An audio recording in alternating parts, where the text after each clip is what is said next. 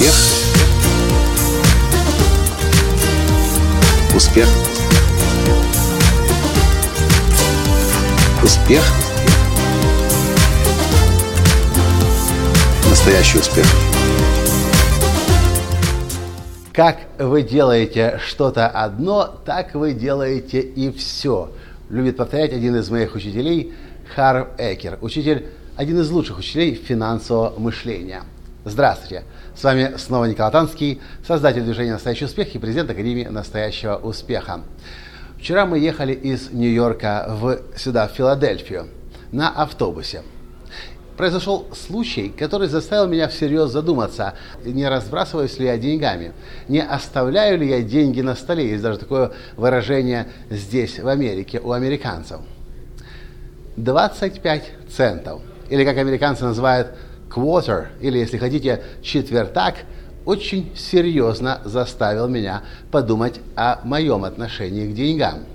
Четвертак, который лежал в автобусе на соседнем сиденье. Но не сразу с момента отправления, а чуть попозже. Сейчас я расскажу, как было дело и почему я понял, что очень похоже на то, что я разбрасываюсь деньгами и то, о чем я сегодня расскажу вам, я хочу, чтобы заставило задуматься вас, а вы случайно в своей жизни не разбрасываетесь деньгами. Когда-то Харв Эйкер научил нас, меня, мою жену Таню, а теперь мы учим тысячи и тысячи наших клиентов в более чем 70 странах мира, что деньги нужно любить, деньги нужно ценить, деньги нужно уважать, и если они у вас под ногами лежат, их нужно обязательно подымать если вы точно знаете, что это не ваши деньги, в смысле поднимать и себе забирать. Почему это важно? Если вы идете по улице, и вы видите, как лежат на полу деньги, на земле деньги, и вы их подбирать не хотите, потому что это слишком мелкая монетка, или потому что это слишком мелкая купюрка, или потому что вы думаете, что да, это все равно небольшая сумма, за нее ничего не купишь, вы идете, перешагиваете через эти деньги, вы себе прежде всего говорите, что деньги вам не нужны. Вы, конечно, можете себя убеждать в том, что вам нужны большие деньги, но деньги, они в любом размере деньги. Вчера мы ехали из Нью-Йорка в Филадельфию. Полный забитый автобус людей. Из Нью-Йорка в Филадельфию есть только одна остановка уже на подъезде к Филадельфии.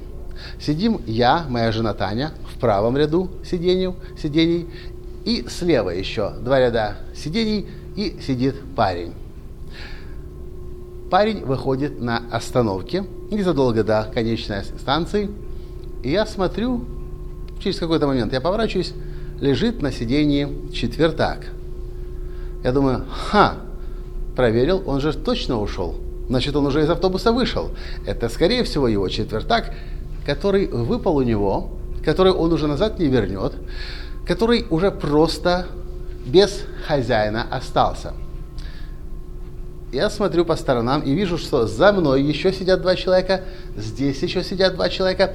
И если моя рука сейчас потянется туда, то это означает, что я забираю вроде бы как чужие деньги. И думаю, ладно, нам не так долго осталось ехать, еще немного проедем, и я обязательно при выходе, когда начнется суета, суматоха, все поднимутся со своих мест, я обязательно схвачу эти 25 центов и выйду. Потому что очень важно деньги собирать, даже если это такая небольшая сумма. Сижу и думаю, ну ты, Коля, конечно, придумал. То есть ты будешь сейчас сидеть еще 30 или 40 минут ждать, когда автобус остановится, то для того, чтобы здесь никто сзади не подумал, что ты делаешь что-то неправильно, а только потом возьмешь этот четвертак себе. Я уже не говорю о том, что другие могли тоже его забрать, хотя маловероятно. Сижу с этими мыслями и думаю, то есть получается, мне стыдно взять 25 центов, которые уже никому не принадлежат, где еще в своей жизни я также смотрю, стесняюсь деньги взять, не разрешаю себе деньги взять, думаю, что обо мне другие подумают.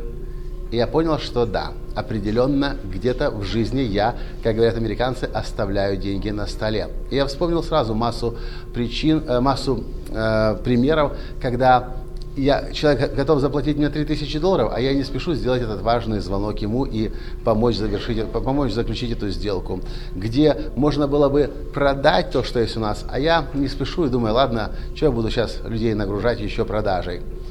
И только я это понял, моя рука сразу потянулась к этому четвертаку. Мне уже было все равно, что сзади сидящие люди думают.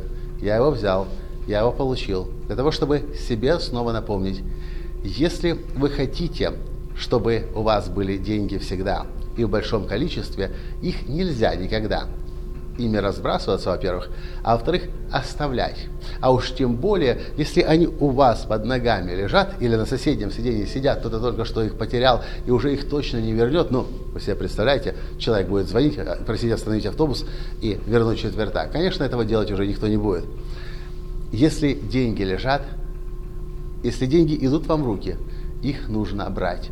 Потому что то, как вы делаете что-то одно, так вы делаете и все. Разрешайте себя, себе в мелком отказать. На вас экономят в большем. Напишите мне, что вы по этому поводу думаете. Не оставляете ли вы деньги на столе? Собираете ли вы всегда деньги, когда вы видите их? Или у вас есть свой определенный внутренний разговор и свое оправдание, почему деньги не стоит брать, не стоит поднимать? Мне очень интересно это будет знать. Напишите. С вами был ваш Николай Танский. И если вам был полезен этот подкаст, поставьте лайк, прокомментируйте, перешлите друзьям и обязательно подпишитесь на мой канал. Спасибо и до встречи в следующем подкасте завтра. Пока. Успех. Успех. Успех. Быть счастливым здоровым и богатым. Настоящий успех.